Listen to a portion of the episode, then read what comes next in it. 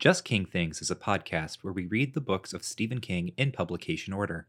As these are largely horror novels, they often deal with complicated and disturbing topics. A list of content warnings is available in the episode description.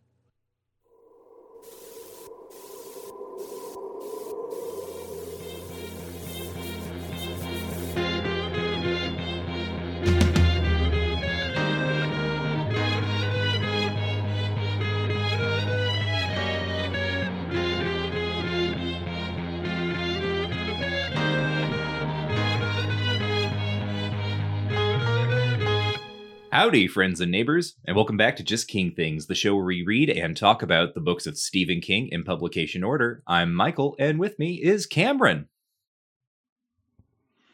Hey, Michael, you ever uh, been up in that uh, hill back there? No, I've never, I've never gone up in that hill that abuts my property that I just moved into with my family from Chicago. You ever done that? No, not once, not a once. Legend tell there's a candy graveyard up there. For candy that died? Candy that gets too old.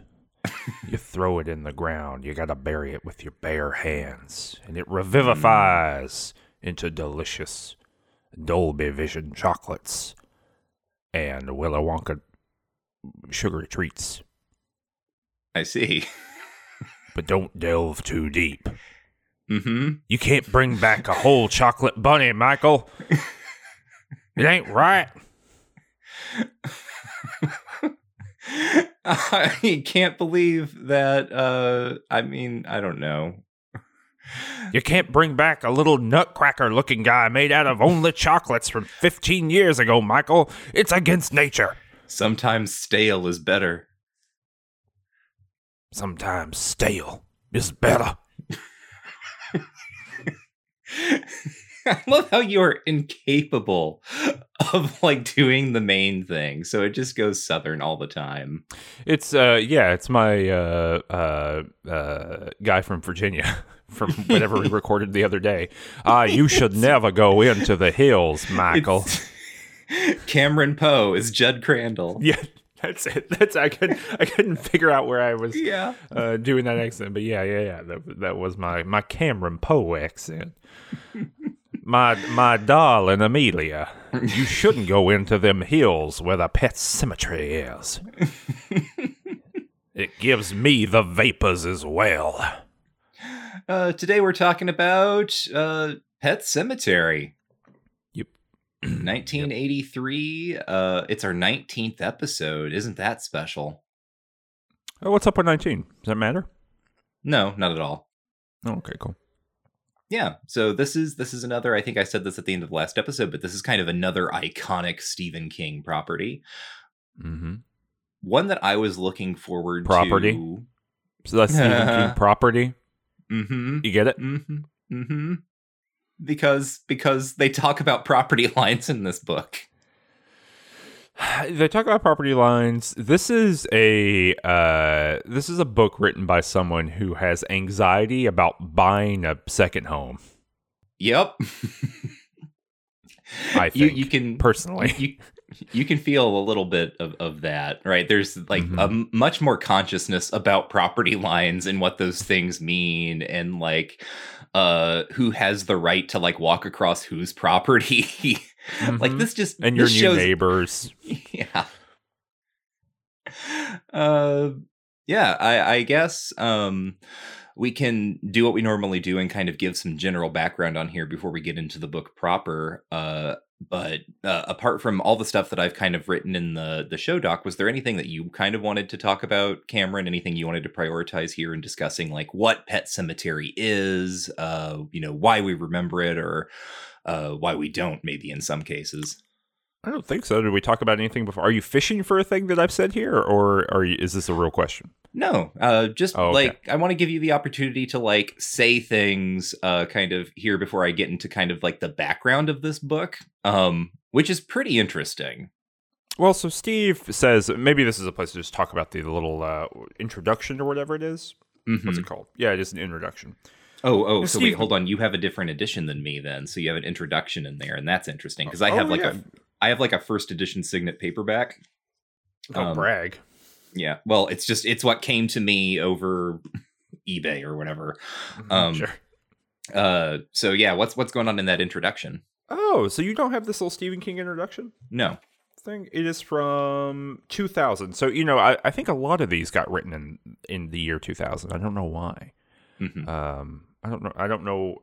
Was that after? That's before the accident, right? September 2000 is before the accident. no, I think that is just after because Dreamcatcher is 2002, maybe Mhm. Oh yeah. 2003. Yeah. Let me hold on. No, yeah, June 19th, 1999. Yeah. Yeah, so after. So I guess he was hanging out writing introductions in the hospital. I don't really know. Uh, Mhm. But his, his uh, the introduction basically just says, "Hey, um, there's a lot of this stuff in this book that comes out of my real life." Hmm Basically, so he says Mhm. like, um, uh, he, you know, we've talked about this before, right? Uh, what ends up becoming Danse Macabre comes out of his lecture notes that he's taking when he goes and teaches at the University of Maine. So he's talking about that in the thing.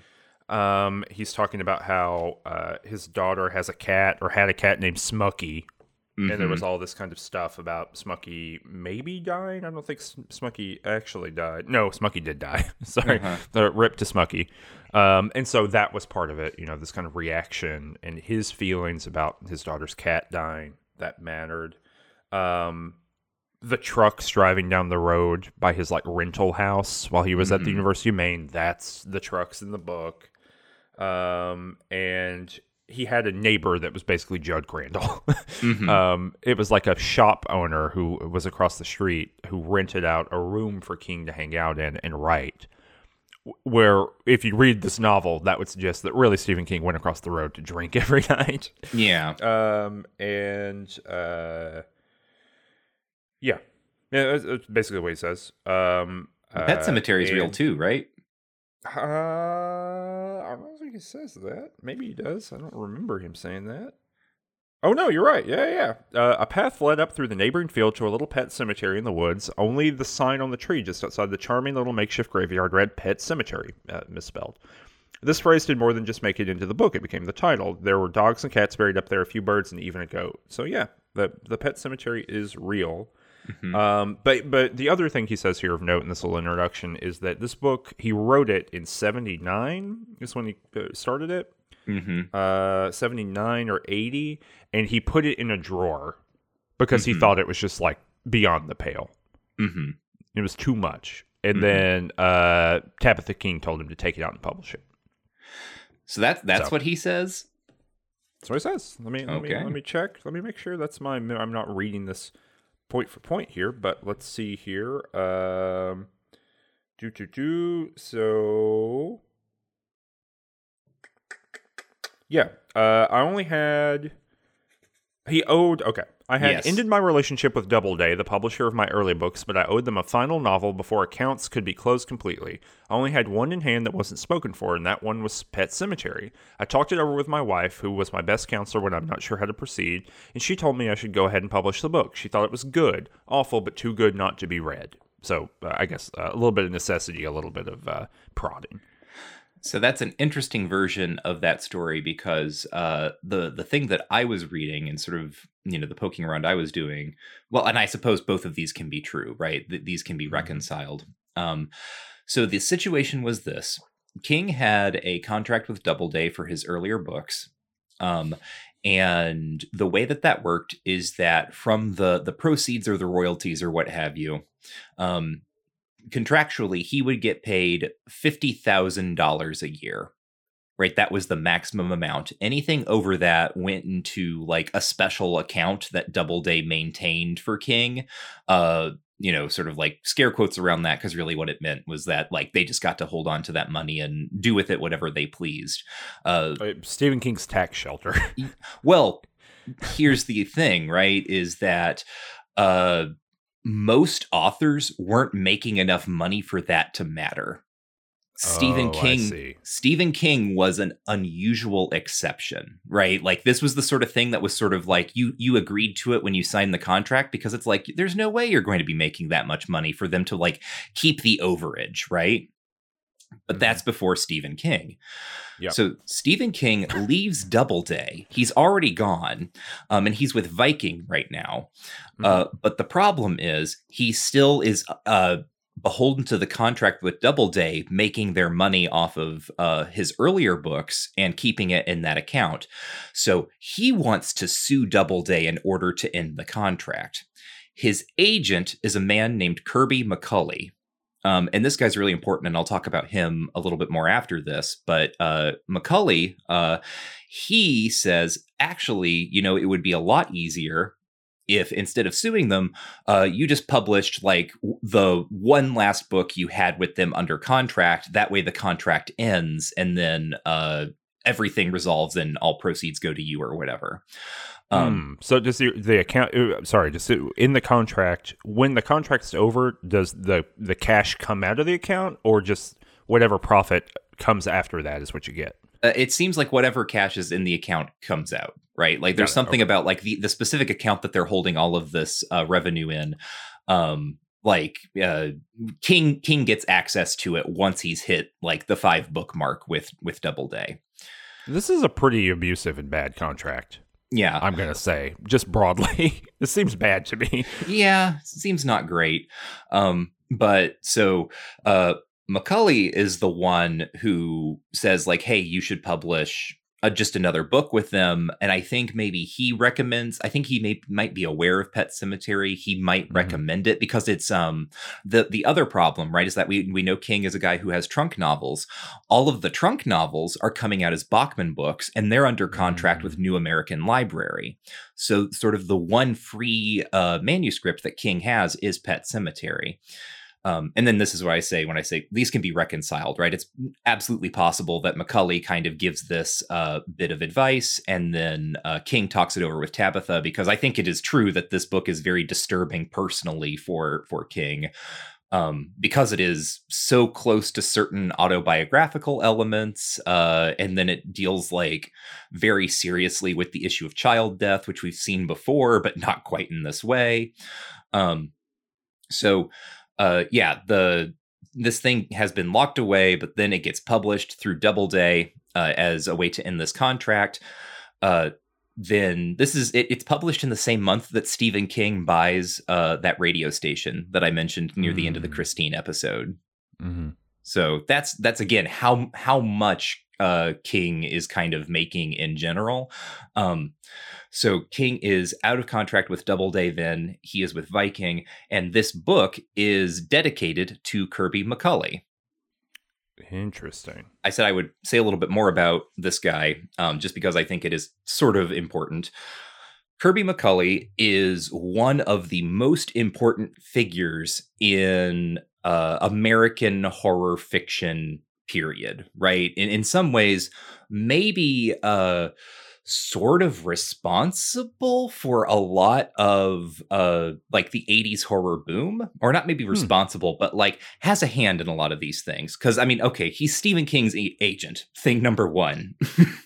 Pretty big. Pretty big deal. Right. Uh, unsurprising that uh, the guy who was Stephen King's agent in the 80s uh, had had a big hand in uh, Mhm. the horror fiction market. Yeah, make it making ten percent of Stephen King's income circa 1985. Pretty good. Yeah. uh, I'm gonna say. Uh, so, uh, but this uh, the, the the other thing here is that McCauley uh, was not just some agent who happened to get Stephen King and then made it big. Uh, he was big in the genre space. He comes Mm. out of sort of the um, the the weird fantasy fandom, and prior to representing King, he's representing people like uh, Fritz Leiber. Um, Oh. uh, he's associated with August Derleth, who is uh, the founder of Arkham House and one of the people who's very uh, instrumental in keeping H.P. Lovecraft's work kind of in the public consciousness. Um, he is on uh, uh, McCauley, that is, is on corresponding terms with um, oh god, what's his name? Robert Aickman. Um, who's a, a, a British author of weird stories, who is uh, kind of for rarefied tastes, right? Sort of the the horror writer's horror writer, right? Um, he also represents uh, T.E.D. Klein, who I think I've mentioned before. Uh, and he is the U.S. representative for Ramsey Campbell. When Ramsey Campbell starts getting published in the United States, he's kind of uh, another British uh, horror author contemporary with King.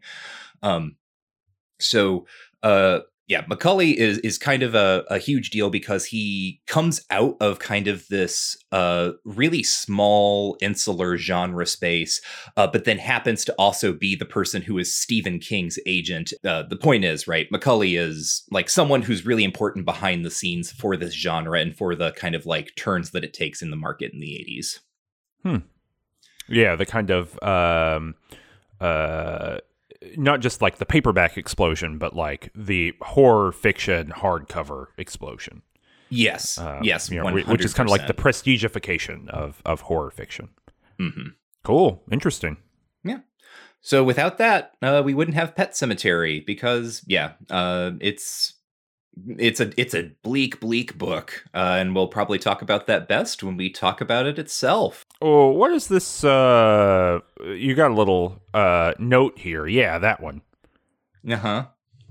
What's up with that? Explain that one to me, please. Oh, so I, I did not say this uh, on the show because I don't want us to possibly uh, get sued. Just because, but I no- I made the note because I thought it would be interesting to share with you, Cameron. Mhm. Well, you could say allegedly. Okay, This- yes. it's- it is truly allegedly. We don't know if it's true or not. So there's uh this Lisa Rogak book. I think that's how you say her name, Rogak or Rojak. I'm not sure. That I've mentioned a little bit before. It's uh, called like Haunted Heart or something, and it's an unauthorized biography of Stephen King. And so one of the things I was doing is I was looking through that, sort of um, matching her account of Steve's time teaching at University of Maine and the writing of this book and and all that stuff. Uh, one of the things that she says in in her uh, biography that is really weird. She alleges that the publication of this book directly led to Stephen King actually increasing his substance abuse. And this is just a thing she says. She doesn't Hmm. like tether that claim to anyone saying it or cite anything. It's a very bizarre moment in reading uh this this like just reading this section of the book where just like out of nowhere she's just like yeah and then like this thing getting published was actually so bad for Stephen King that he began to drink and use drugs more and it was like wait a minute what Uh, who who who what Well, I mean, we do. uh, You know, I don't know about yeah, allegedly, and that seems like some, you know, uh, biography ass, unauthor- unauthorized biography ass biography writing. Uh, but uh, the I, get, I mean, we do know for a fact that basically every time Stephen King was making any additional amount of money, 1980 to at least maximum overdrive, he was going deeper and deeper into substance abuse. mm-hmm. So, but maybe not Pet Sematary uniquely in that case. Yeah, and that was sort of I mean obviously like that is a, this is the thing that's happening during Stephen King's life, but I'm not sure if I would be like Pet Sematary getting published is specifically the thing that made it get really bad. Yeah, that would not wouldn't be me. Well, that's interesting. hmm So let's summarize this thing. hmm You get five sentences to uh, talk the whole plot of this bad boy, Michael. It's, it's your month this time. It's the five sentence summary. Okay.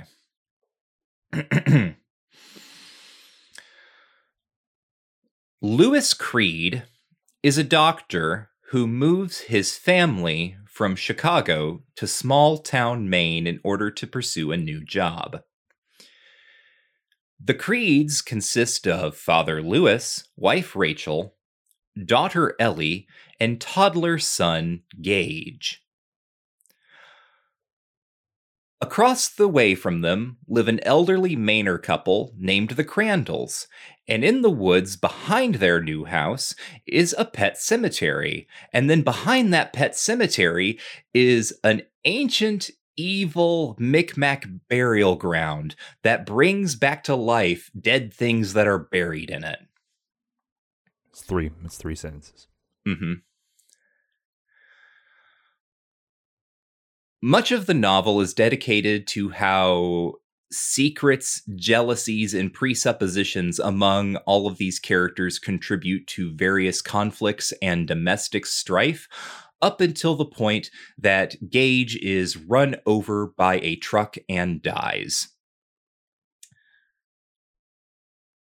Louis then buries him in the pet cemetery. He comes back as a horrible little goblin and kills everyone except for Ellie and Louis himself. But then Louis buries Rachel's body and she comes back, and it's implied that she's going to kill him in the end. Yep. That happens. That's it. That's the book. Mm hmm. He does become a little goblin. hmm. Mm Just a little evil little shit. hmm. uh this this book's a wild one. I'll tell you that. really? Don't you think this is a weird book? I mean, I think it's super weird. Uh, I did not, I guess, uh, to to put my feelings up front. Um, it's weird. The my responses to this and Cujo were flipped. If a year ago you had asked me, Michael, what do you think you're going to do with like Cujo and Pet Sematary? I would have suspected opposite responses, which is that I would have read Cujo and been very mild on it, and I would have read Pet Sematary and been very impressed. And in fact, what has happened is we read Cujo a couple months ago. I was extremely impressed. Um, and then I read Pet Sematary, which it's uh, it felt kind of fine post Cujo. Cujo kind of raised the bar for me in a way that I wasn't expecting. And this is also, I guess, for the record, like my memory of reading these when I was like a, a tween or teen, where I was very meh on Cujo, but I really liked Pet Sematary. And now that I am, you know, older and wiser in all things of the world, for whatever reason, that's been flipped. Mm-hmm. Well, it's because when you were a child, you loved all these uh, sex scenes of being masturbated in the bathtub. Not to get too uh, gross about it here here on the podcast, but My God, We- that was so confusing. there's a lot going on here that is just not in other Stephen King novels so far. Mm-hmm. Or E sex. there is uh i mean i say in the show doc right that this is kind of like a john updike novel with monsters because so much of it is kind of concerned with the the sex lives of these two couples Mm-hmm. and sort of the the secrets that uh one accumulates over a lifetime of marriage Here's a question: You think Norma? You think Norma really had sex with all those guys, well i don't know Or- right that's or you of- think Gage is lying? That's end? sort of that's sort of the brilliant thing about the Mhm. way that the the horrible little monster works right is that the story that judd tells about the last time someone got buried in the uh the burial ground and came back and like spoke horrible devil truths to everyone is that they were precisely horrible devil truths they were all kind of um things that people sort of suspected and in some cases were things that were like clearly true uh, Mhm. And they were all true. He says they are all Yeah. true. well, that's that's the thing is Judd says they're all true, but there's uh, there's like at least one of those where there's just like no way Judd could actually know. Um, the one about like the uh wife or what the, the other guy's wife, the younger wife who's like sleeping with a guy or something. Yeah, Um, but he says everyone knew she was a fast lady around town. Well, he said everyone thought that is what he says. Anyway, No, is- no, Uh, no. Oh, no. The the the specific. The only reason is this really stuck out in my head uh, when I because I was reading this last night. I was finishing Mhm. up. He says the wildest thing about it. I'm not going to be able to find it in like a reasonable amount of time, but uh, he he says the wildest thing. He's like. Judd says something to the effect of every man around town would have said that she was free. Uh, a little bit free and left it at that. and Ah. every woman around town would have said that she was loose. Well, I mean, but that's There's public some opinion. weird. There's some. There's some like weird Mainer shit going on here that I don't get. Uh, but Yeah. no, you're right. At the end of the day, that it, it is a supposition that the little uh, uh, World War II gremlin creature Mhm. is uh, preying on back in 1945 or whatever. But there are a couple of other things that it says that I think are like like clearly like an arg like it knows for instance that Judd has visited sex workers and it taunts him with that. Right? It knows Mhm. something that is true and that Judd can confirm is true. Um, and so when it comes back and it tells Judd that like Norma was sleeping with all of his friends, uh, that's what's brilliant about it, right? Is that like uh, you know the devil the devil tells you the truth so he can get you to believe a lie it's it's that kind of logic like because we just we because the other thing is like this thing isn't the devil we don't know what it is but it's just like some hateful being and it may be operating by that logic or it may just be like observing truthful statements about all things Mm-hmm. And if you haven't read Pet Sematary and any of this sounds cool to you, you should know that this only happens in the last 50, 40 pages of a 400 page novel. hmm It is it is really actually surprising uh how quickly all of the like supernatural horror crap like happens as a climax. yeah, it only happens as a climax for the Yeah. most part. You know, it's really kind of scattered throughout the rest of it. But, you know, uh, as Michael was just saying, you know, dear listener, if you have not read this book, the vast majority of the book is dedicated to the interior feelings of Louis and his family operations, and Mhm. also when his when he and his wife have sex and what's going on with that, hmm and the very specific things that he is into. hmm like the loofah, the loofah Yes. glove. Oh my god! And it's just so specific, which is not to make look. I know, I know, you know, I more support to you, uh, dear listener, if you really enjoy um, the the touch of the loofah glove. This is not me making fun of that in any kind of way. I good on you. Um, uh, please keep that to yourself. I don't need to know about it. do Uh, not don't write send in me- about that. Yeah do not write in about that. I don't want to hear about it. But uh the but it's very specifically kind of laid out as a uh sexual fantasy encounter here in this novel. Yeah, um, I, actually let's just let's just talk about this since we're Yeah. bringing it up because like how this works is so Louis is a doctor. Uh, the family Mhm. is from Chicago, uh, and he has taken a job at a like university hospital or like university health center or something. the infirmary i think is Yeah. the thing. yeah we would call it like a health a student health center is what Mhm. we would call it today Yeah. So that's what he's doing. Um, it's a big, you know, career shift for him. Obviously, he's he's moved the whole family. Uh, this is very much that kind of middle class novel where we're thinking about, you know, career anxieties and so on. That's that's really what's dominating Louis at this point.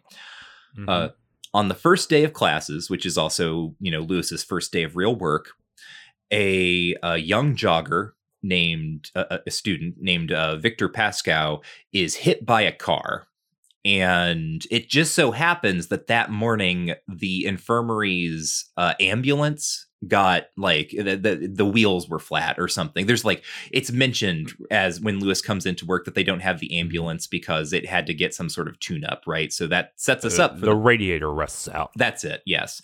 Mhm. Um, so it just so happens, right? Things work out that this thing is gone, so they cannot rush Victor Pascow to the to the full hospital, and so uh, he's like bloody and like uh, you know th- we get descriptions of like the parts of his face that are missing, how his skull is open, and uh, Louis can see like parts of his brain, and and you know Mhm. it's it's a, it's a bad right, and there's blood everywhere. The man is dying in Louis's arms, like on the floor of the the waiting room of the infirmary and he does right? He does die uh but not before uh whispering some sort of mysterious warning where he seems to know louis's name somehow. But we can box that up Mhm. for a moment. And you said something about pet cemetery Yeah. too. He Yeah. sings all the lyrics to the Ramones song. Yeah which is weird because it doesn't even exist for another six years. Yeah. Um really oh because it comes out with the movie That- yes okay. you're like really the I just thought the movie came out closer to the book, but no, it comes out in the, the video. book was actually inspired by the song um uh uh, uh, uh, the birther paradox or whatever. It's uh, so so that happens, right? All like that's sort of set up for later.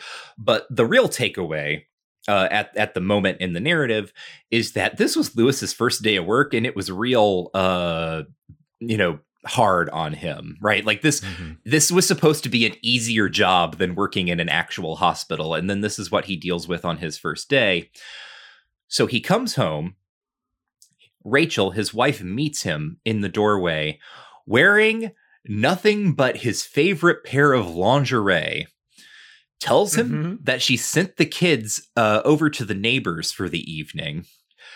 She takes him in. She feeds him like a full like roast beef dinner or some I shit. forgot, ab- I forgot about that part. Uh, all while still wearing her lingerie. Then takes him upstairs to the bathroom, bathes him, and then uh, gives him a hand job with the loofah glove. Yep. And then they have sex also. That's only that's only round one. Yeah, yeah. Yeah. There's, there is um, it's an elaborate fantasy. It is an elaborate fantasy, and it like the entire time I was reading. So obviously, I read this. I I was put, doing the math. I probably read this book the first time when I was twelve. Yeah, same. Somewhere in there, 12, 13. Um, and what I remember about that, like this, this scene jumped out at me for a couple of reasons. One is that like the hand job is described in such a way that I could not figure out that it was a hand job at first. Um because it's just talking about how she like uh you know because king is trying to sort of be artful so he doesn't like name genitals. Uh it's just something like she gripped him uh and like nothing about like his genitals have has been mentioned before then so i'm just like what? Like i thought she was strangling him at first. I do like the idea that, uh, that like the alternate version of the book that's just like in every scene, it's like, and, and Louis's genitals were just chilling out. yes They were not being disturbed in any way. but this is this is what i'm getting at right It's like i'm 12 years Mhm. old and like i don't have sort of the the like background or capacity to to like get uh to, to fill in certain things at this point right so i like read this scene get really confused have to go back and reread it and that's when i put it together and i'm like that's really weird but i just sort of like let it go because again i'm like 12 whatever like i guess Mhm. this is how sex works like whatever adults want to do i guess um Well, it's also, uh, I, I'm not going to read it here, but there's a fairly explicit description of edging here yes as well. yes uh-huh like that's what she does with the loofah glove yeah. um It's just, it's so strange to read, like you know, because I knew this was in here. I didn't remember it specifically, but when it started, I was like, "Oh yeah, that's in this book," because I'd read this within the past like five years, and uh, it it really kind of comes out of nowhere. It does, and that's so. This time, what really like uh, threw me for a loop about it is I had forgotten the context in which it occurs, which is that like you know being adult, uh, uh, being an adult now, and knowing more stuff about the world and how adult op- uh, relations operate. The idea Mhm. of like having my first day of work. Watching a man die horribly in my arms, and then Mhm. this being like the the thing that makes me feel better at the end of the day is just like wild. Eating a full pan of lasagna and then uh, a uh, caressing bath. I don't think Yeah. I would want that, just personally either. Yeah. hey, hey, be honey, distressing. I, I saw you. I heard you saw, watched a man die today. Well, I'm wearing your favorite lingerie. Yeah. I heard you went through trauma today. just let's just fuck that away.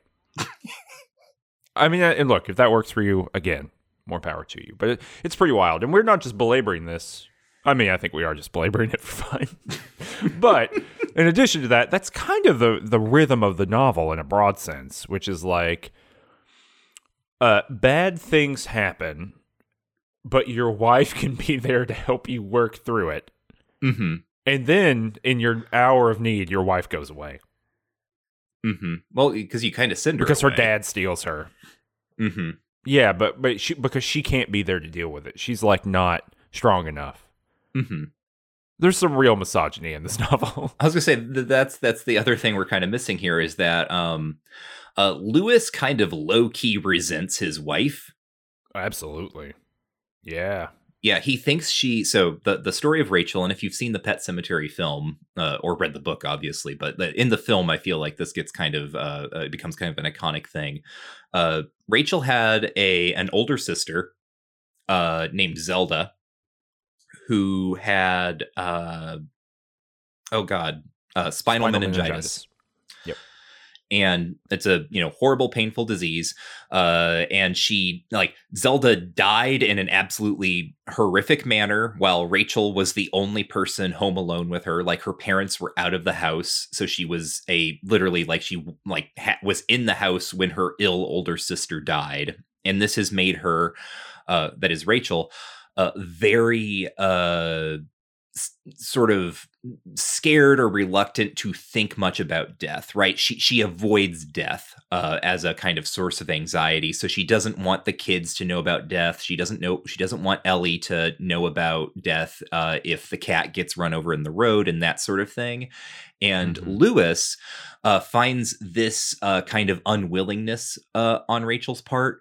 Uh, it's a it's an endless sorts of source of frustration for him because it's like oh she's she's too caught up in her feelings and uh her, she just won't work through it. She has all these hangups about death and she won't understand that it's a natural part of life. Blah blah blah blah blah blah blah what is nice about this is that Louis is also extremely messed up with regard to death because, like, one of the first things we learn about him, it's literally like the first line of the novel, is that his father died when he was like three years old. And he immediately zeroes in on Judd Crandall, this old guy who lives across the street, as like, oh, this is my like new surrogate father that I can like love and, and cherish and don't have to feel bad about my own dad having uh, died, right? Louis never uh sort of Louis loves to project all of like the death baggage onto Rachel and completely miss the fact that he also has quite a bit of death baggage. Uh, yeah. Uh, yes. A huge amount of death baggage. uh, and uh, daddy issues. yep. Uh, but no, yeah, I, the, you know to kind of uh, finish up the um, not finish up, but uh, the other end of that Rachel conversation. Yeah, it's her kind of. I mean, you're being very kind about it, but but Louis is written in such a way that he believes his wife is weak. Is like too weak to deal with reality. Yes, exactly. Um, and uh, so he shelters her, and so she she becomes. It's very much. I mean, I think you said this earlier, but very much like an Updike novel where um, it is not just like the passive misogyny of um, of like just literature in a broad sense, right? Where like men do are, do things of action and women do things that are passive, and and men ultimately make decisions, and women are kind of uh, written out of those decisions. You know that that's kind of whatever, like a more passive uh, structural style of misogyny. Whereas something I really associate with people like John Updike and is really really uh, showing up here is that the uh that all of that kind of structural stuff is true and then we have the characters direct thoughts about why that's necessary. Um and so yeah rachel exists and she's a well drawn character for king i will say that. I think that there is more going on here about rachel uh, than there has been uh, about many women in these novels. Like I, that's just like I think true, but also at the same time, basically anything, any development around Rachel as a character is met with an encapsulation of that development by Louis's thoughts that kind of point out how insufficient she is for like dealing with the world that they live in. You know, she's not really feeling at home in the house. Uh, she's not really able to like enjoy the company of Judd and Norma, at least at first, for a long time, because she's like not trusting enough. Um, you know, she she's a little bit too protective of the kids. You know, sometimes Gage goes to bed with them and like she walls off and like her she becomes unavailable. It's her and the kids against Louis. Um, you know, it seems like at every turn there's something else. But uh, you know, lo and behold, uh, when Louis needs some like good old fashioned comfort, she's there to get involved in a very baroque sexual encounter. yeah. Um, so yeah, I, I, it's it's a real. Uh, I, I don't know. The, if you were if you were going to ask me, um, so far, point to a novel that has that kind of encapsulates what Stephen King's problems with writing women are. It's going to be this novel or The Shining. I think they're both pretty pretty comparable. hmm I mean, and uh, to jump off on the shining point, right? This is Yeah. uh, in the same way that I said in the Cujo episode, Cujo is a reworking of The Shining. Pet Sematary is also a reworking of Cujo and The Shining. This is Mhm. uh, a Yeah. different take on kind of the same broad strokes plot, which is to say, uh, here is a family. The family has some kind of problems internal to it. Uh, there is also a supernatural force outside of the family that can like key into those tensions or problems and it is going to exacerbate them to the point that the family disintegrates. Oh yeah, and uh, uh, give a little plug here for the bonus episode. you can go to Patreon, patreon.com slash ranged touch. There's a link in the description down below. You can uh, go to that to listen to our bonus episode where we are checking out the new remake of Pet Sematary that takes that kind of idea and makes it the whole thing Yep. Uh, in bizarre and bewildering ways. To disastrous effect. Yeah. uh, yeah, I don't think either of us very much enjoyed that film, but you can check out uh, the episode, the Mhm. bonus episode. But but yeah, uh, yeah uh, well, so it's interesting. You haven't read Doctor Sleep, right? No, I have not. The uh, this is not spoilers. This is just kind of like a, a critical reality of that book. That book uh, retcons the Overlook into being something like a pet cemetery. I Um, suspected that was a thing that yeah. would happen. not not in like a resurrecty kind of way in the way that Pet Sematary works, but in a uh, the location and the site itself, you know, something predated it, and that was already in The Shining a little bit. But um, reading through Pet Sematary this time, thinking about the kind of king corpus, it's very clear that uh, Doctor Sleep is doing some uh, wrapping together of a Mhm. lot of these early novels Mhm. um, and, and kind of putting them in conversation with one another. And I really wonder now, I'll, I'll be curious when we get there, if Ludlow, Maine shows up, because I know that they spend some time in Maine in that book, Oh, interesting. uh, but, but I'm not 100% sure. But uh, but yeah, absolutely. So uh, do can we talk a little bit about uh, how the pet cemetery works? Oh yeah, yeah, absolutely. Because as you said, plot wise, really not that complicated. Uh, family moves in. Family discovers a pet cemetery.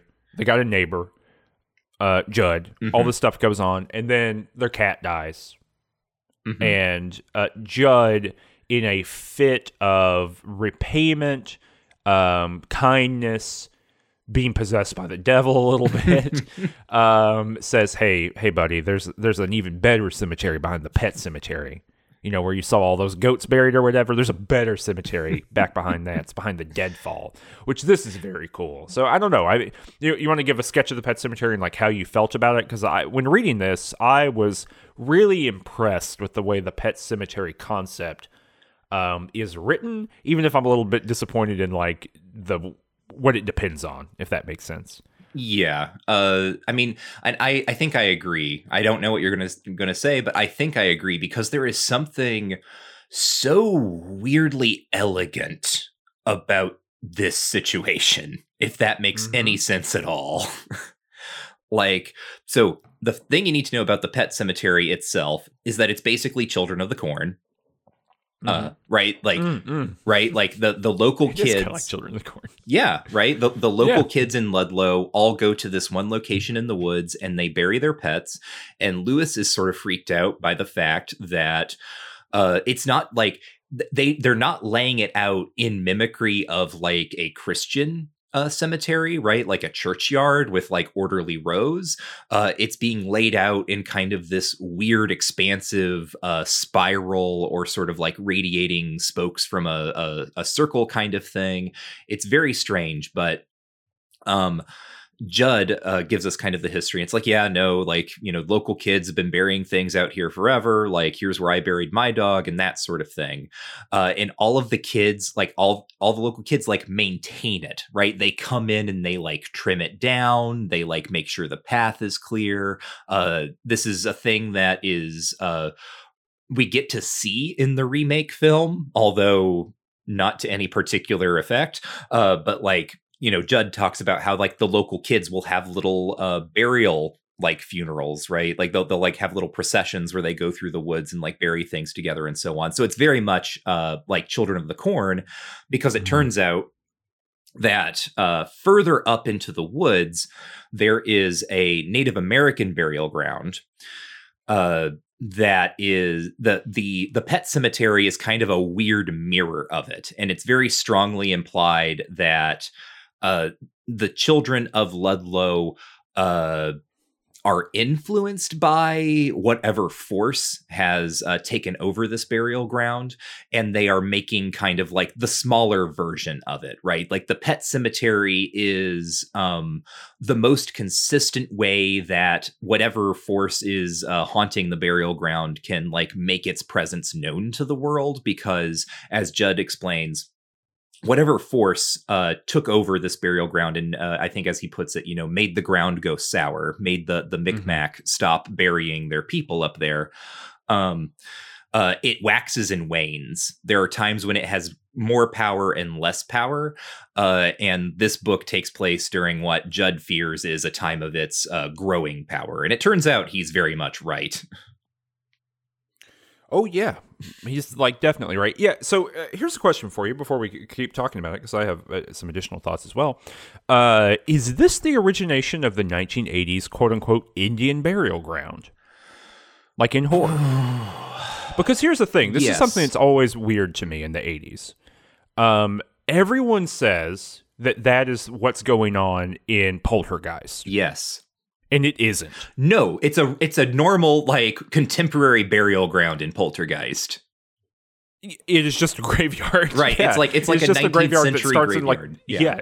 exactly, exactly. And there's like people from the the 20s and 30s that show up Yeah. in it, right? Like it is a like you know colonizers graveyard, as Mm-hmm. it were, right? There's no more ancient evil, quote unquote, there. And so the only other kind of big text that I can that I can think of is Pet Sematary. So the the original Poltergeist is uh released in 1982. So yeah, so maybe the Yeah. combo of these two things. I think yeah, I think this uh Poltergeist then this uh one after the other, I think those get conflated in kind of the popular imaginary. I think that's a really uh, persuasive kind of track. Wow. Dang.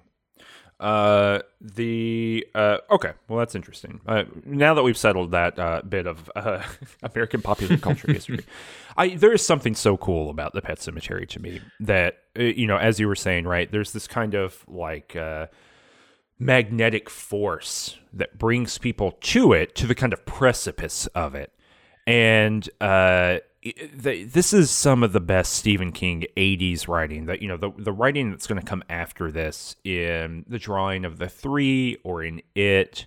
Um, uh, uh, the Talisman, Eyes of the Dragon. I think we're about to do Eyes of the Dragon, right? That's the next book. Yeah, that's the next one. Okay, so so this kind of Stephen King is going to get a lot better because he's because he's about to get a lot of practice over the next like three or four years, but a lot better at writing otherworldly stuff. Mhm. Um, you know, the Mist is going to be here, uh, Skeleton Crew somewhere here in the next six books or so, and that you know, the Mist is in that. The Mist is entirely about um, another world kind of colonizing uh, the planet, our planet. You know, this alien uh, uh, world kind of uh, blooming out onto our own. Literally the inspiration for Half-Life. Oh, is that true? Yeah. like oh, that's interesting. the Black Mesa incident is just uh, the mist. Oh, it is. Yeah, that makes a lot of sense. Um, the uh, but anyway, so so what happens here, right, is that if you're going to, so so uh, Ellie's cat Church hit by a car, dies hmm on the road.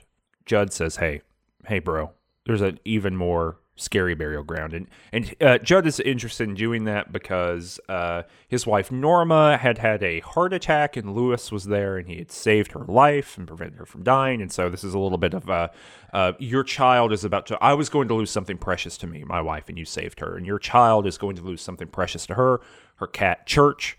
And so I'm going to help you bring that cat back. You know, he doesn't say that explicitly, but that ends up being what happens.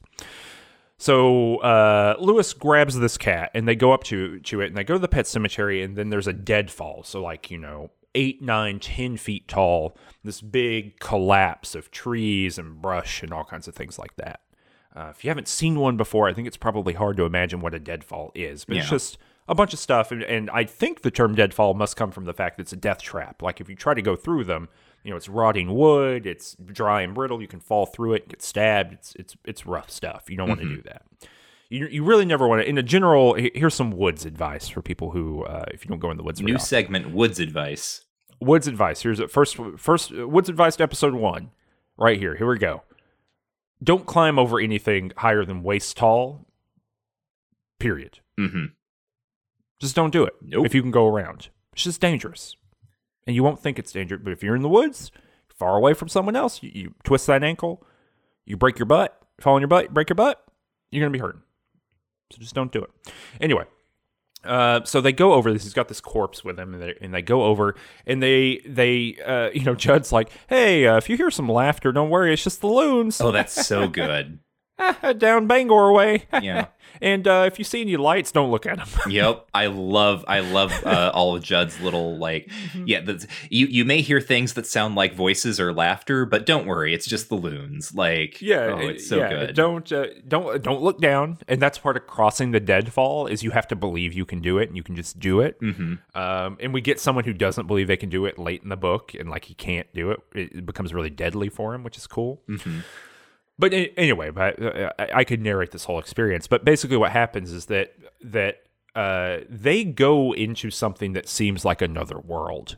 Um, they go into what's called Little God Swamp, hmm and there's like footlights around, so like will o' the wisps Mhm. um, that are floating around. They hear something massive walking through. Mist appears out of nowhere. They hear something massive walking through it hmm kind of crunching. Uh, later on in the novel, when Louis does this the second time, when he's burying Gage's body, like a tree gets knocked over. Mm-hmm. So there is a huge, massive, you know, 80 foot tall something walking through the woods. They hear this like pitching, screaming, and laughter. hmm it's it's like laughter that ends in like crying sobs Yeah, yeah. It's uh, this like absolute mishmash of like, uh, you know, emotion. right and uh, and then they end up on like a plateau that seems to be above the trees, which like physically doesn't make any sense hmm uh, for this area. And uh, you know, then, then that's you know, there's shallow ground there, and that's where you bury the stuff. Blah blah blah. That's less interesting. Oh, there's stone steps carved into this plateau to get up there, and there's 45 of them. hmm 45 steps. That's you know 45 feet, 46 feet, something like that. Uh, Mhm. no, probably sure, probably 40 feet. So that's tall. That's like walking very high up. hmm Um, and you know you would be able to see this like rounded off or, or flattened off thing. Um, that's there, right? So there's you know all this discussion of like the the Micmac burial ground and all this kind of stuff, but really it's uh, you know they have portaled into some other kind of existence here. right Um, it's cool. Right. It's just cool top to bottom. like i mean that scene later on where um louis is going through and carrying like gage's corpse and he sees that thing walk across the path in front of him and he like sees Yeah, its with yellow eyes, right because it like glances down at him um like th- i was reading it and i was like oh yeah no there's a direct line from this to my father's long long legs right well, yeah, I mean, there's a direct line from this to the Mist too. Yeah. you know, uh, not to spoil that a little bit, but the Mist has probably the best segment of that. Right, is when uh, toward uh, the the end of that when they hear something walking through the mist and they look up and it's like you know something brontosaurus sized. Mhm. Uh, you know, like the the world is uh, has moved on, as they Mhm. say hmm uh, into some other shape. But yeah, I you know this is just like this is an evolution in King too, right? Like there's nothing like this in any of these other books. this is like straight up like horror fiction supernatural like uh it- or rather that's sort of how it's presented because the other thing that's you know very interesting to me is like i can note all the things here where he's like pulling off uh, uh little lovecraft things right? Yeah. um because like lovecraft was all about uh you know if you're walking along the woods at night or walking walking along a dark road at night in new england and you hear someone talking to you from off the road like that's an alien from pluto buddy. And it's come to steal your brain yeah, you don't and yeah, they're very explicit. Don't get off the path. yeah Do not leave the path. You're having a bad time. Um yeah, oh, well, something you were talking about supernatural too. This is fascinating to me, you know, because what we've talked about several times is that Stephen King, when most of these novels that people talk about as horror novels, they are horror novels, but kind of secondary to that, or the engine that makes it go, is science fiction. Uh, Stephen King is, has at this point entirely dropped any pretense of like TK research, psychic phenomenon, science fiction. None of that is in this. Um, it, in, but instead, some of the storytelling mechanisms that he gets to through TK or whatever in the earlier things, all of that sciencey stuff, the explanation stuff, is just wiped out of the way hmm and is is it, the engine of it is now just supernatural, right? So Ellie, late in the book, can see all the stuff. I mean, she's shining in the language of the earlier books. Yeah. She Ellie possesses the shining, and she can see like the bad things happening at the end of the novel, all the way in Chicago or wherever she is. hmm she is having very specific visions of things that literally happen later Yeah, she's talking to Victor Pascow. Mhm. Um, you know, in in the way that um, uh, not Jody, but uh, Jody's from a different thing. That's from uh, Amityville Horror. But the uh, uh, his imaginary friend, who's him in the future from Oh, oh, The Danny Shining. and Tony. Tony. Tony. Yeah. Uh, you know, she she's uh, it seems to be talking to Victor Pascow in the same way that that uh, um, he might be talking to Tony in that in in The Shining. And so there's a little bit, but the engine of it, right, is not. There's no discussion of The Shining here. There's no discussion of like. There's no doctor anywhere here who's like. And sometimes a child who experiences the death of a sibling might unlock part of their brain, right? Yeah. Like we can imagine that very easily in an earlier Stephen King book. And instead, that what's so good here, and this is again, I, I love talking about this in these episodes, but here's the payoff for the method of this podcast. Stephen King cannot help but explain himself to his detriment Mm-hmm. often. And in the earlier books, it is him over explaining the science fiction concepts that make the book go. Mm-hmm. In this, it is him over explaining the supernatural content that makes the book go. Because this man cannot shut the hell up about the Wendigo. Unfortunately, yeah. Uh, and I think the to uh, and I think another element of what you're picking up on here is the fact that Louis is a very different type of character than we would see in an earlier King novel, or rather, he's not very different because in many ways he's just Jack Torrance. Um, mm-hmm. uh, not but but without kind of substance abuse stuff. Um, he, he's not quite as like uh openly hateful as Jack could be. Um, but he is presented, uh, unlike a lot of other Kingian protagonists, as like extremely rationalist because he's a doctor, right? I think King is trying to play with um, not Frankenstein, right, but sort of like the popular idea of Frankenstein, uh, uh, the idea of you know the the scientifically minded uh, person who uh, sort of punches through to the point where science becomes something else. Mm-hmm. Yeah.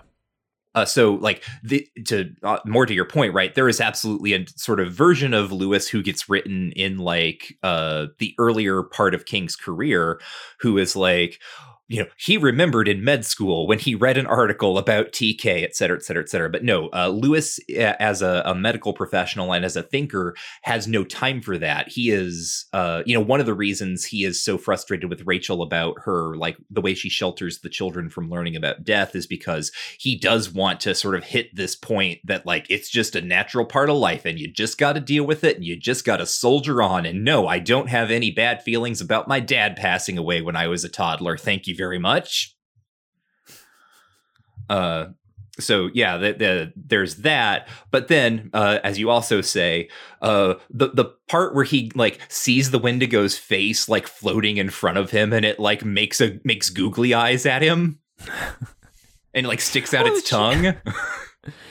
There's just like so much here that's like Stephen King knows jack shit about anything that's involved here, basically, right? Yeah. Like, uh, you know, he is making it up uh, a- as he goes, and so you know, a Wendigo is a real, um, you know, I, folktale is maybe not the right word, right? But a uh, uh, belief monster Mhm. as a broad abstraction, uh, and it has a real history to it, and uh, you know, there's a real, um, I don't know, there's a real horror writer thing going on with the Wendigo monster that, look, Stephen King's at the beginning of here, but it continues to today where it's just like the convenient North American monster Yes. um, that like does some stuff and w- what its like power set is is very confused. It's like uh, what the uh, North American Dracula yes. Yeah. it's what it gets treated as and here it, like this this is so beyond the pale that any explanation of it is uh, less interesting than what's going on in front of you.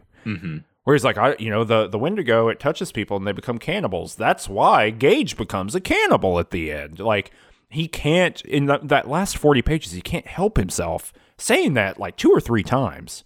Yeah. He's like the wendigo makes you cannibal. Did you forget about that? The wendigo makes you cannibal. Right.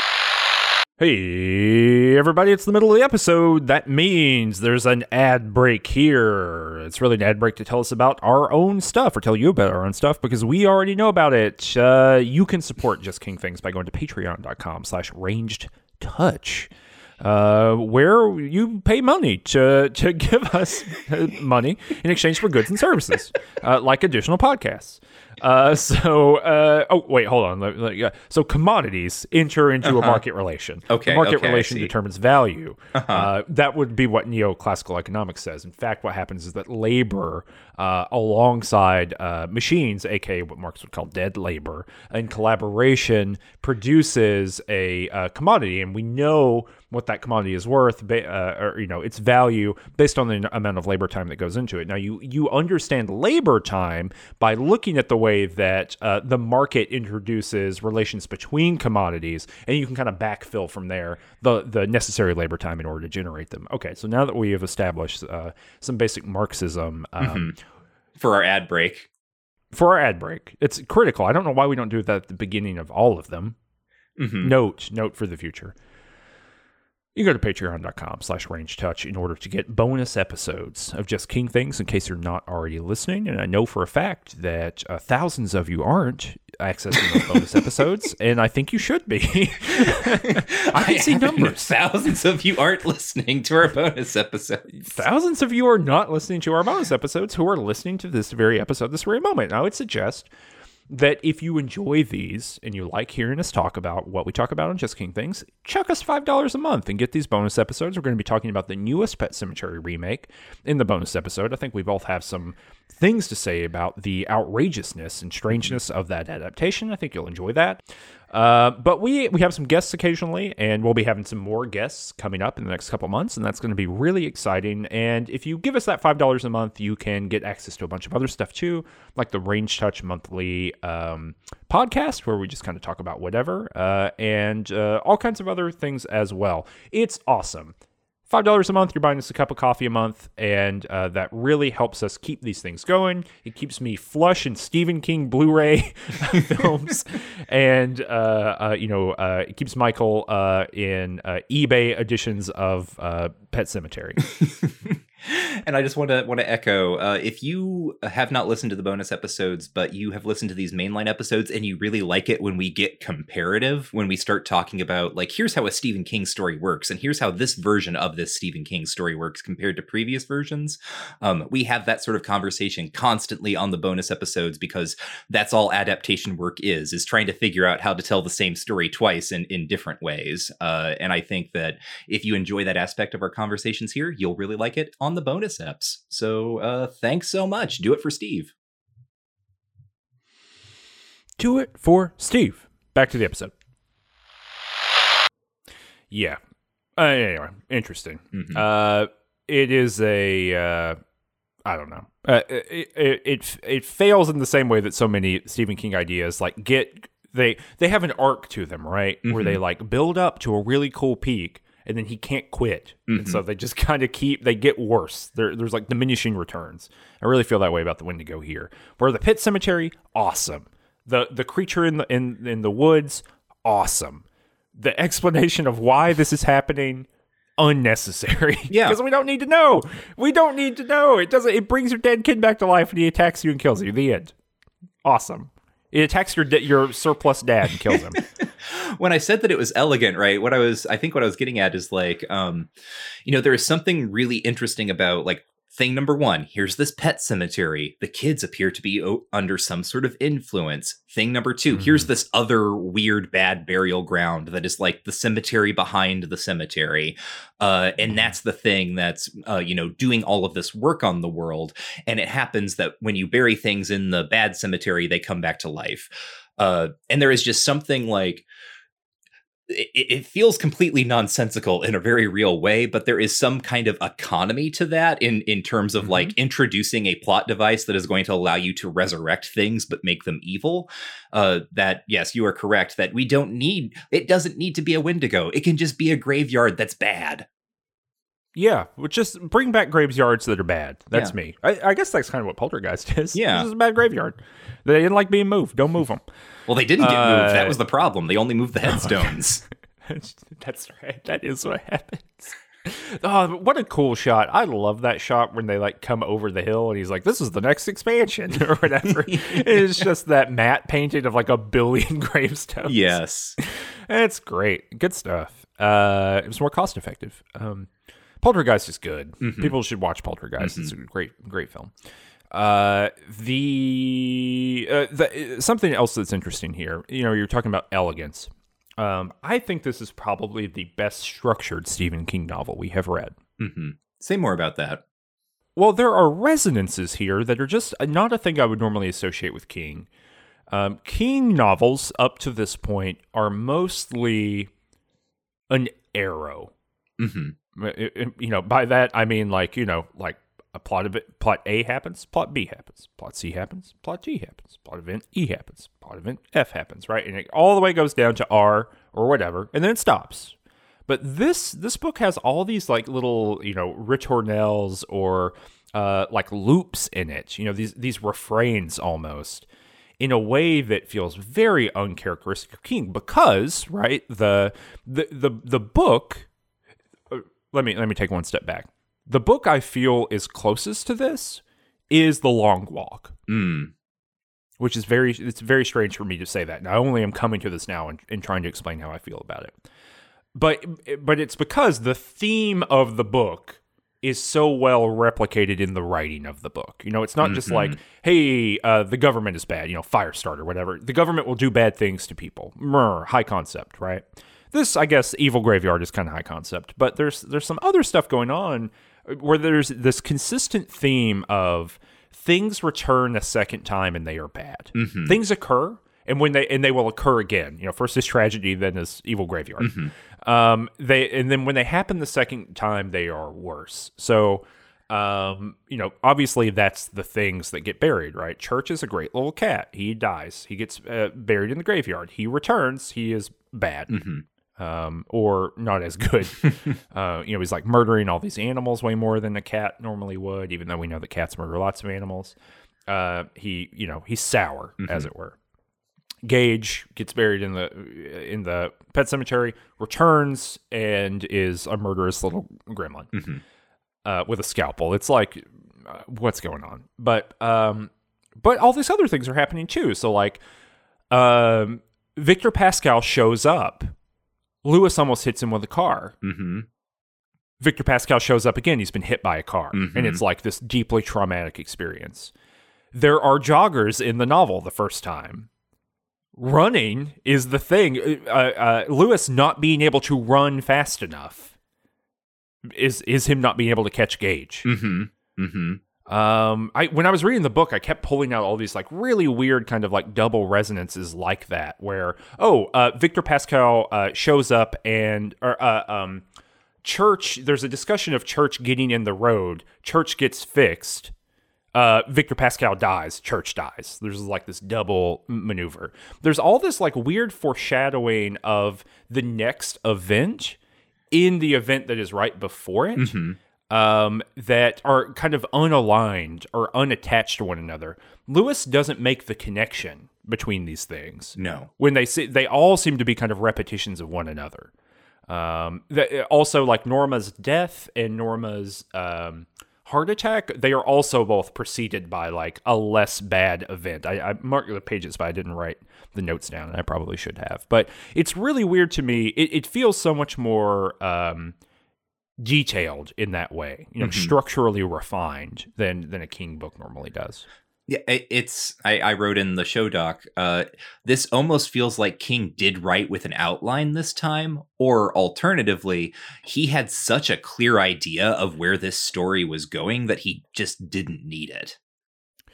well maybe this is a place to talk about why he might know where this story is going Okay, let's. do you want to talk about the the biographical stuff here Uh, so the, there's a an interesting uh, bit of biographical coincidence that Bev Vincent actually points out in his essay uh, for this book on Stephen King Revisited. Uh, by the way, next episode when we talk about Eyes of the Dragon, it will be the last time I can make use of Vincent's essays because he has not updated, uh, or rather, I guess Richard Chizmar has not posted any additional essays uh, since that one. So after that, we're kind of uh, flying free and clear over over the landscape of King.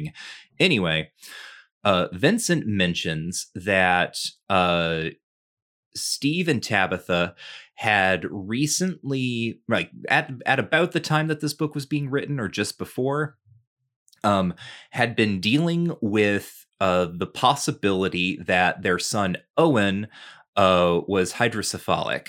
Uh, that and that he would grow up and have an intellectual disability.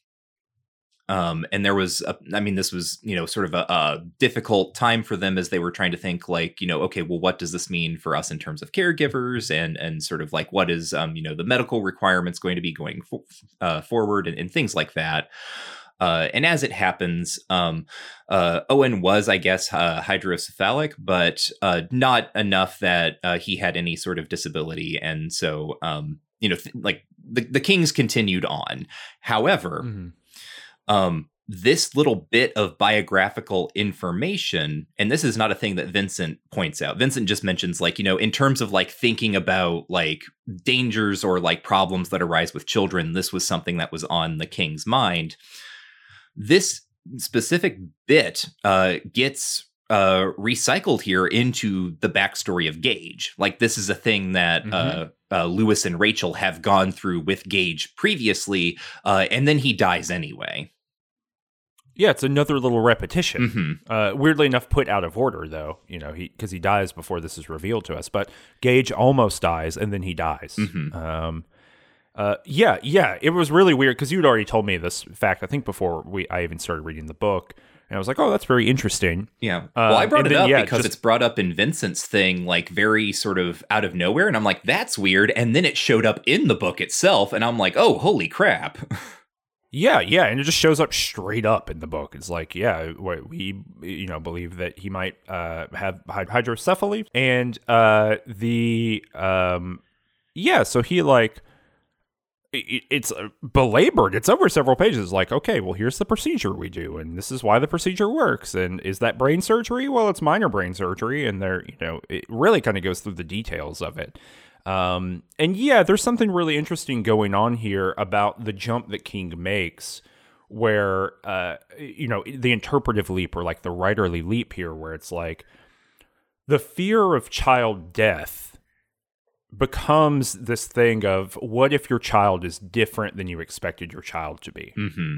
It, there, there's something really strange and odd going on here about King working through that as well. You know, uh, because ultimately, I think that the the lingering question when Louis raises Gage from the dead, it, you know, is will I be able to love this child as much as I loved him before? Yes. Will he be the same? Well, and Louis like explicitly wonders to himself, what if uh what if Gage does come back and he has an intellectual disability? Yeah and this was the fear yeah. too, right? Around uh, the hydrocephaly mm-hmm. part. I mean, that's the primary question that's asked. Yes, and he he and his wife have this conversation where it's like, "Do you believe that we could love a child?" Mm-hmm. You know, uh, will we institutionalize them? Right? I mean, and it, this is the '80s. Very, very, very different uh, relationship to things like uh, intellectual disability and things like that. Um, but you know, it's it's ableist in in its very form and its very concept. But it's interesting that that kind of ableism, uh, you know, uh, gets elevated to being kind of the core concern of the end of the novel. Mm-hmm. Uh, what if your child is not the child you thought you had? Mm-hmm. And it's also a parallel to what's going on with uh, Rachel and Zelda, where Rachel tells mm-hmm. that story yeah. of um, like what happened the day Zelda died, which also just by the way, this is this is an interesting part of the book too because uh in some ways it feels like totally out of nowhere.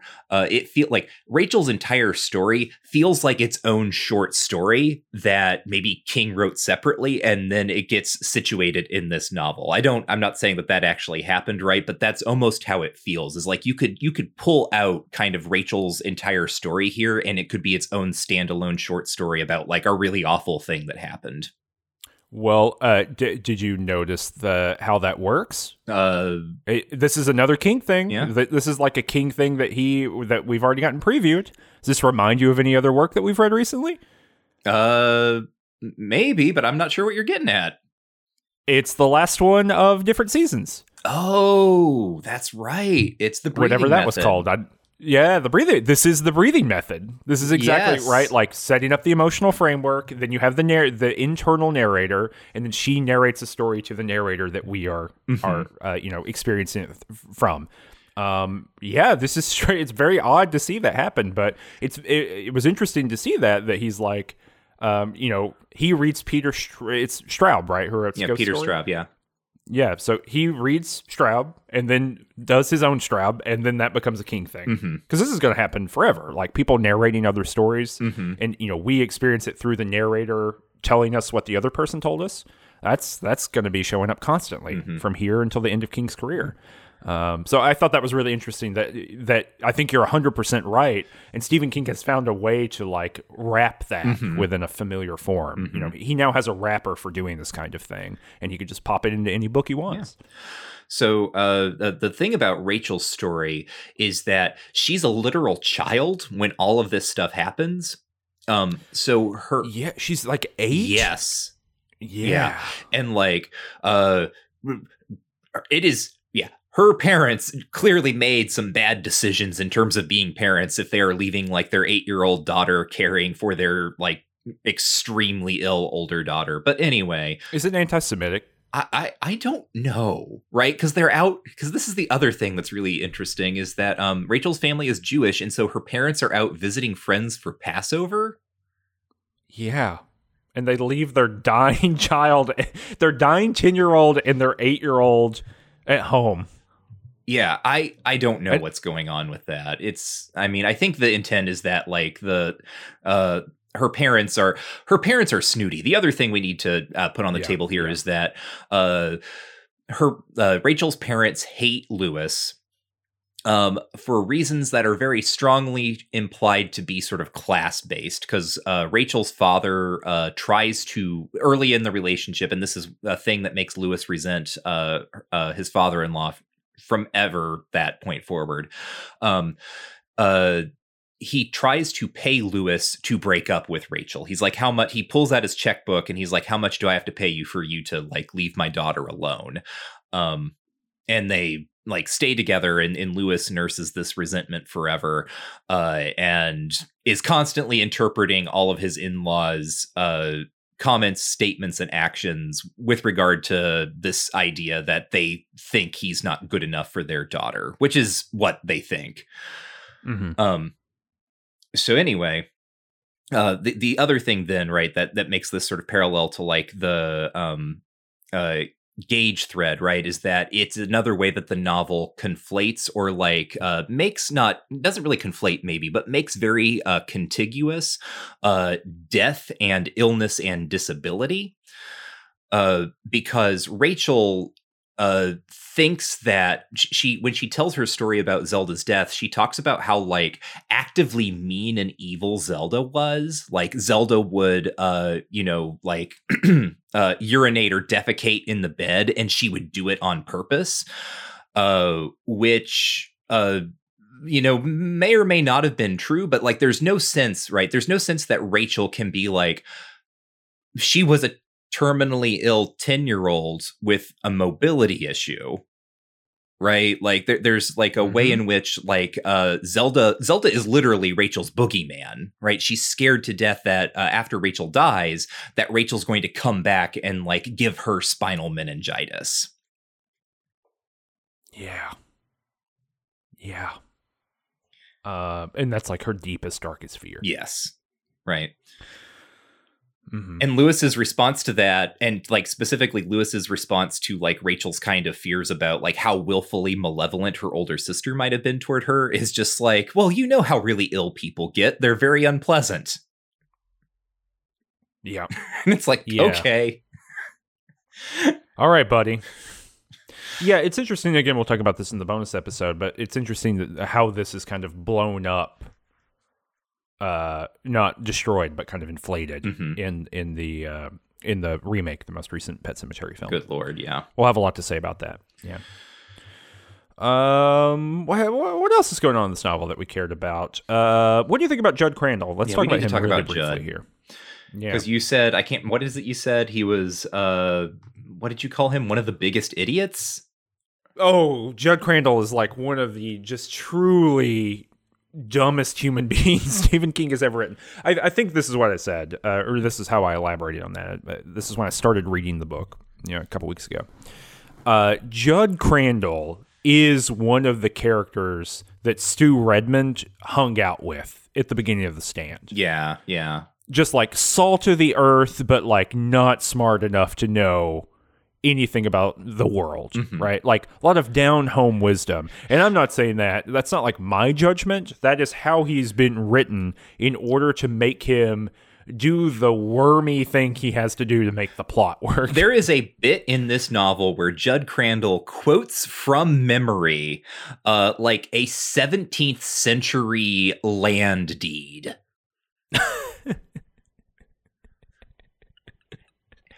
As if this was a Because that's what the down home people know, Michael. They know where the deeds. Yeah, that's that's what they know. Like, never mind that Judd Crandall, like, you know, lived through the early century, uh, like the early 20th century, and has worked on the railroad his entire life. Uh, he's got, yeah he's like a hundred. he's very old. yeah, he, he's yeah, he's like 80. I mean, I think he's like 83, right, or something. something like that.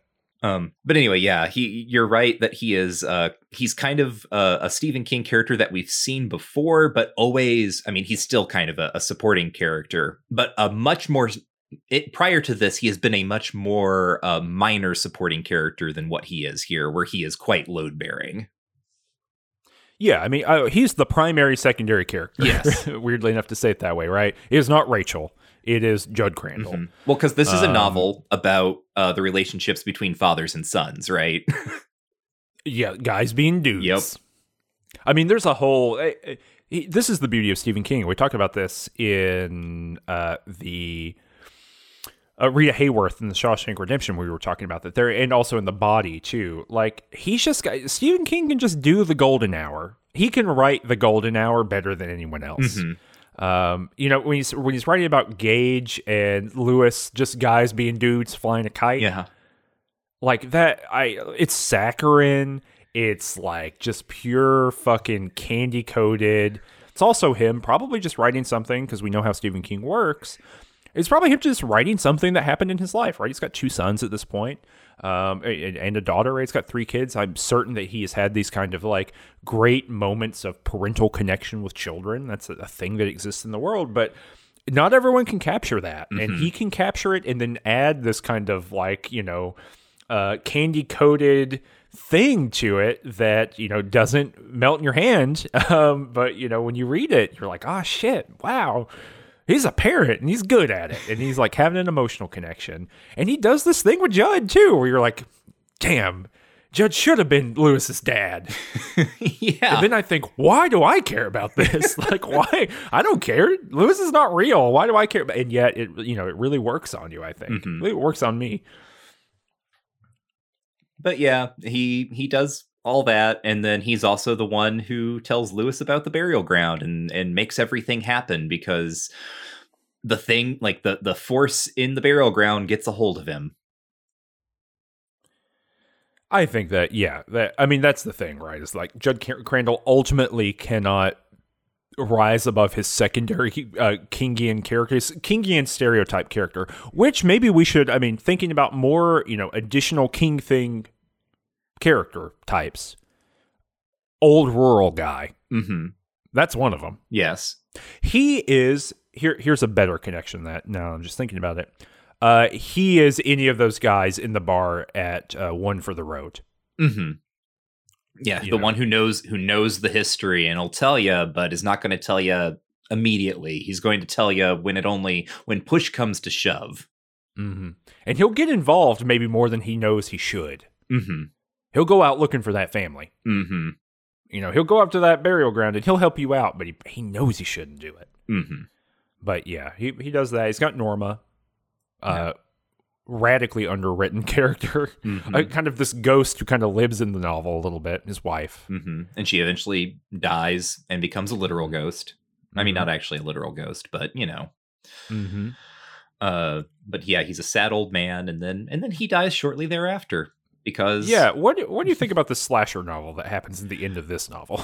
this is i remember so again going back to like reading this when i was 12 i remember being so kind of confused by this um same, same. because Yeah, on the one hand it was i remember it feeling really scary I don't feel that way as much this time. I don't know why that is. I think I don't know. The, the I think uh I think Judd really worked on me when I was younger, like as a character. Like I knew a lot of like, you know, living in rural Indiana, I knew a lot of old farmers who were kind of like the Judds in my life, right?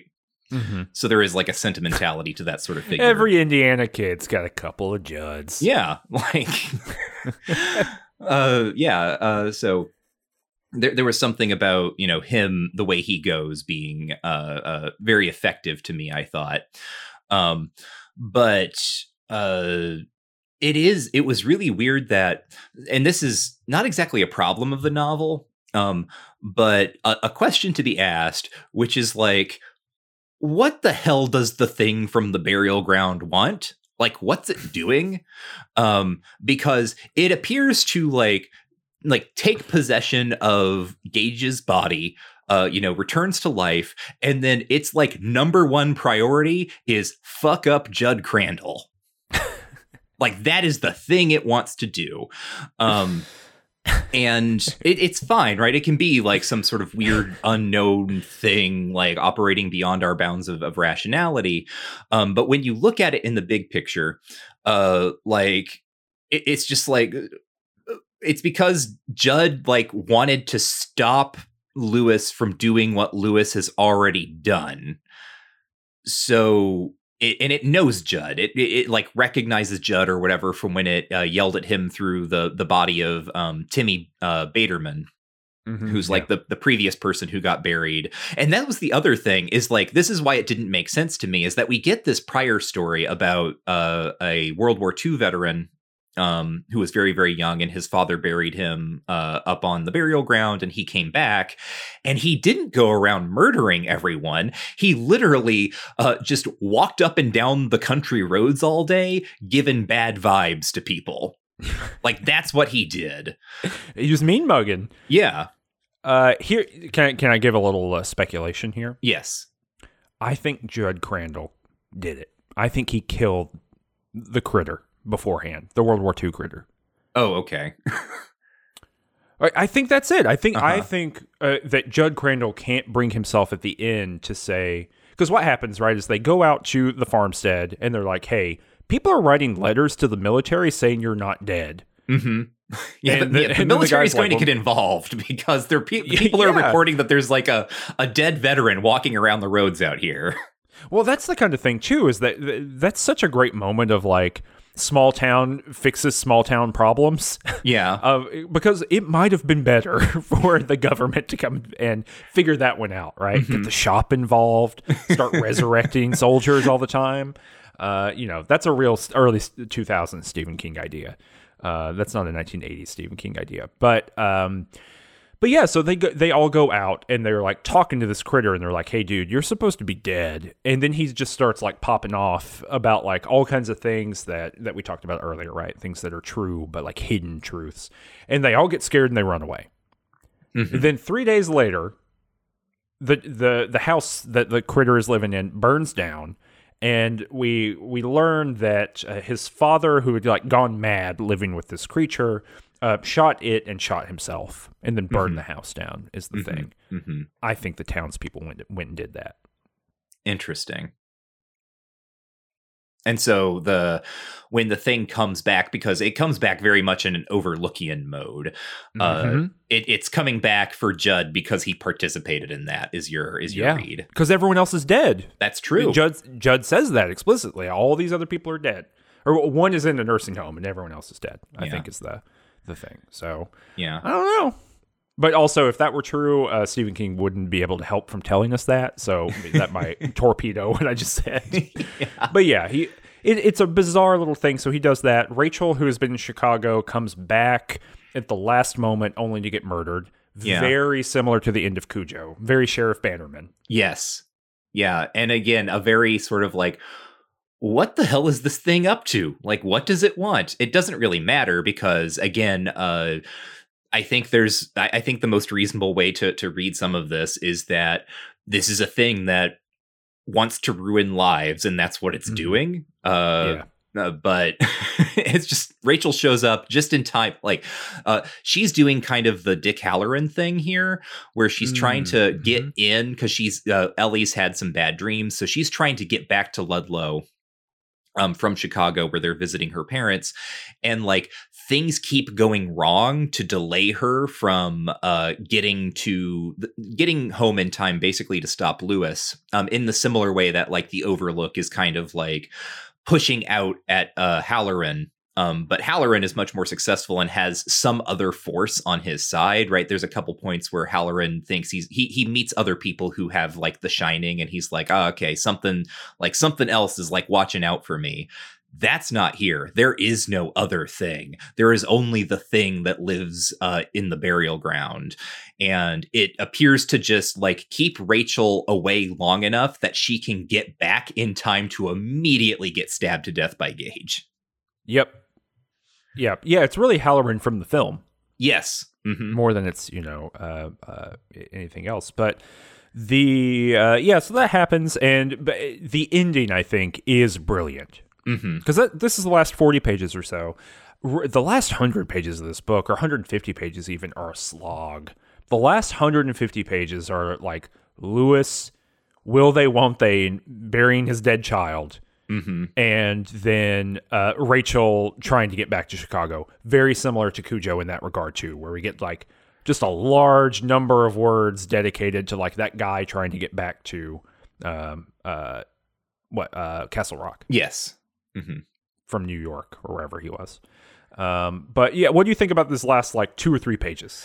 What happens at the very end? Uh, I mean, this is like a, this is a good dark ending, right? This is Yeah. like this is like a, a Tales from the Crypt style ending, right? Oh, it is. It, uh, and thinking about the relationship in time to, between this and Creepshow, hmm that makes a lot of sense. hmm Uh, yeah, because so Louis uh goes like he he takes out Church and uh, resurrected Gage using like his you know morphine or whatever from his doctor's bag, um, but then he discovers Rachel's corpse and he like has another breakdown, and then uh, the thing from the burial ground appears to kind of like get back at him, and he's like, no, I could do this again, and because Rachel hasn't like because Rachel's death is and this is one of the things that actually gets really lost in the film that I think we're going to talk about uh is the ways that the inconsistency in which the burial ground operates are in fact sort of like goads to keep trying to use the burial ground to get what you want, right? It's because not everything you bury there comes back evil and hateful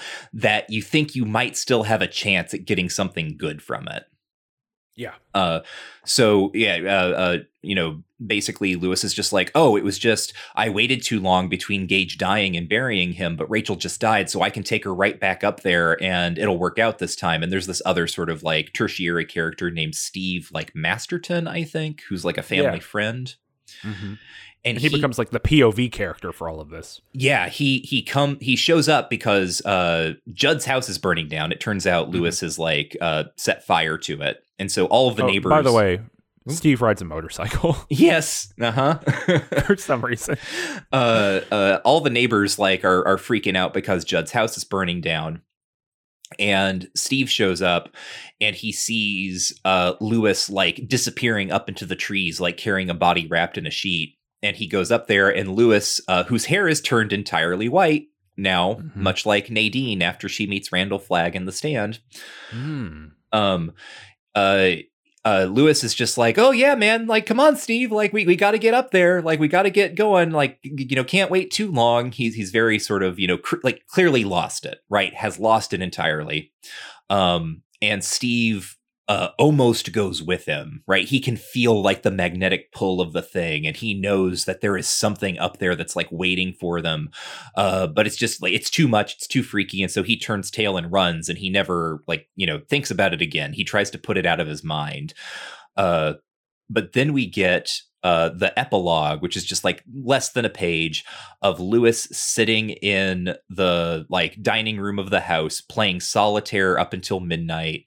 And then he hears the door uh, opening like he hears the front door open he see he hears footsteps and he hears someone come up behind him and it's like Rachel Rachel's voice was uh gritty full of dirt darling it said and that's how the book ends Yeah, this epilogue should not be here. I don't think. yeah you think that detracts from uh Steve running like driving his motorcycle off into the distance Well, I don't. Th- I I think the way I, I think that paying this off. I think what should happen is that Steve sees Louis go up to the burial ground, hears that like cackling laughter or whatever, uh, and then Steve leaves, never returns to the town of Lud- Ludlow again. I think that's how this should end. I think it should end with Louis being consumed up there at the thing. yeah Which just adds to the mystery, right? Stephen Yeah. King can't help but explain himself. I was gonna say, it- he's gonna be like he buries his wife and it goes badly. You can assume and assert what happens from there. Right. It does make a lot more sense because again, it's like uh so this Rachel thing comes back and kills Louis. And then I mean, cuz the other thing is that Steve doesn't like learn about all the zombie murders that happened in Ludlow, Maine in the ensuing years, right? There there's nothing open seems to happen because of this. So it does just sort of I mean, at, at- to, to your point, right? Um it, it does sort of seem like the burial ground is happy just consuming this family and then waiting until the next turn comes around. Yeah. And, that explicitly kind of gets flagged here somewhere, right? Where it's like that Louis thinks that. He thinks that's what will happen. You know, it will it will happily wait for the next thing to turn around. Uh, here's something this is like truly Steve is uneditable at this point. Mhm. Let me read something to you. Um this is the very last page, other than the epilogue, last of the Steve part. the following year, but he did not know, could not remember what such a thought might mean. The following year, he took a job halfway across the country in St. Louis. In the time between his last sight of Louis Creed and the depart- departure for the Midwest, Steve never went to the town of Ludlow again. Why would you have St. Louis and Louis back to back mm-hmm. in sentences? Just call it Cleveland. It really got me. I was like, why would you do this? Is this is truly like Stephen King just banging words out on a typewriter, being like, "Oh, where's it gonna move? Where's it gonna move? St. Louis." and it's like, why would it be St. Louis when you have a character named Louis through the whole book? Just literally pick any other place. Well, it just shows you how Steve how Steve Masterton never really moved beyond Louis, you see. Oh, sure, sure. Right. Of course, of course, of course. Um, but yeah, anyway, that it is a uh, interesting thing here. Uh, I, I want to make a little pitch here too for reading this book, or way of interpreting this book. It's quite interesting. uh, Like you were talking about the pet cemetery itself, right? You can go to it multiple times, and sometimes it gives you something really good and beneficial for you, like uh, Jud's dog, which mostly came back good. Yeah, like Right. it was it, it was like uh smelled bad and wasn't as sort of active and happy, but was a functional dog for the most part. Yeah. It, like backed his mom into a corner one time, and that was Mhm. bad. But other than that, basically okay. Uh, so it's like a little bad occasionally, and sometimes it gives you like real stinkers, like you're murdering child. Mm-hmm. Sounds a lot like uh, if you use drugs to write novels Hmm. As a performance enhancing thing. Sometimes it gives you great stuff. Sometimes it gives you trash. Hmm. Sometimes it gives you the good experiences. Sometimes Mhm. it gives you the real bad experiences. hmm And it, Oh, uh, as I think as Jud puts it, right? Uh, it, it'll it'll make you come up with the sweetest smelling reasons to go back there again. hmm hmm So I don't know. You know, interesting to think about this uh, through what we know biographically of King. Of course, not everything dead ends in biography. We would never want to assert or assume that. But Stephen King is kind of a person who writes pretty pretty on the sleeve, hmm being that so much of this book, by his own admission, is biographical. Yes. Um, so you know, maybe the themes are biographical as well. Let's do some uh, segments before we're done here. Michael, you want to t- tell me what your favorite Kingism is? Your your favorite piece of uh, uh, Stephen Kingery going yeah, on here? Yeah, my favorite piece of my favorite Kingism, where we talk about our favorite piece of Kingian writing. Uh, mine for this book shows up on what is in my copy, page 192. This is after Louis has uh, buried Church in the ground and church has come back and he has he is different now. He's weird uh and he is louis himself is is very uncertain about all of this. Um and this is like just after kind of a nice little christmas scene like the family has had christmas and he is uh, the other thing that i think should be could be said sort of explicitly here is that this novel is about the secrets that men keep from their families Mm-hmm. um Yeah. whether that's like sexual infidelity we have a really interesting moment where louis mentions uh briefly mentions having uh seen a sex worker in chicago six years ago early on in the book uh and then maybe 20 pages later you get another detail that he and rachel have been together for 10 years so and that's never that's never pushed to the fore. We never get more on that but it's a thing that that we know. You can put that together. Anyway that's and this is also how jud explains like visiting the pet cemetery as the secrets that men keep. So uh louis is like Mhm. turning all of this over in his mind like the secret that he is now keeping from his family and sort of like what's happened with this burial ground and church being resurrected. Um and he starts thinking in uh, Church's voice, right? He's doing the Stephen King thing where a character talks to themselves, but he's doing it by mentally adopting kind of like a voice for his cat. Uh, and this is what it thinks, right? He, this is what he is saying to himself through like the imagined voice of his cat. Keep me in mind, Dr. Creed. I was alive and then I was dead, and now I'm alive again. I've made the circuit, and I'm here to tell you that you come out the other side with your purr box broken and a taste for the hunt. I'm here to tell you that a man grows what he can and tends it. Don't forget that, Dr. Creed. I'm part of what your heart will grow now. There's your wife and your daughter and your son, and there's me. Remember the secret and tend your garden well. And just Mhm. what I like about that is uh, a couple of things, right? Sort of the psychology of this, right? Louis talking to himself, and in talking to himself, he makes up an imaginary voice for his cat uh, that actually sounds pretty sinister. It sounds a lot like uh, the monster talking to Tad from the closet in Cujo. Um, it's got kind of a, a Randall Flagg sort of tone to it, but also as it talks, uh, uh, you know, with the purr box and everything, kind of this informal but like sinister way of speaking.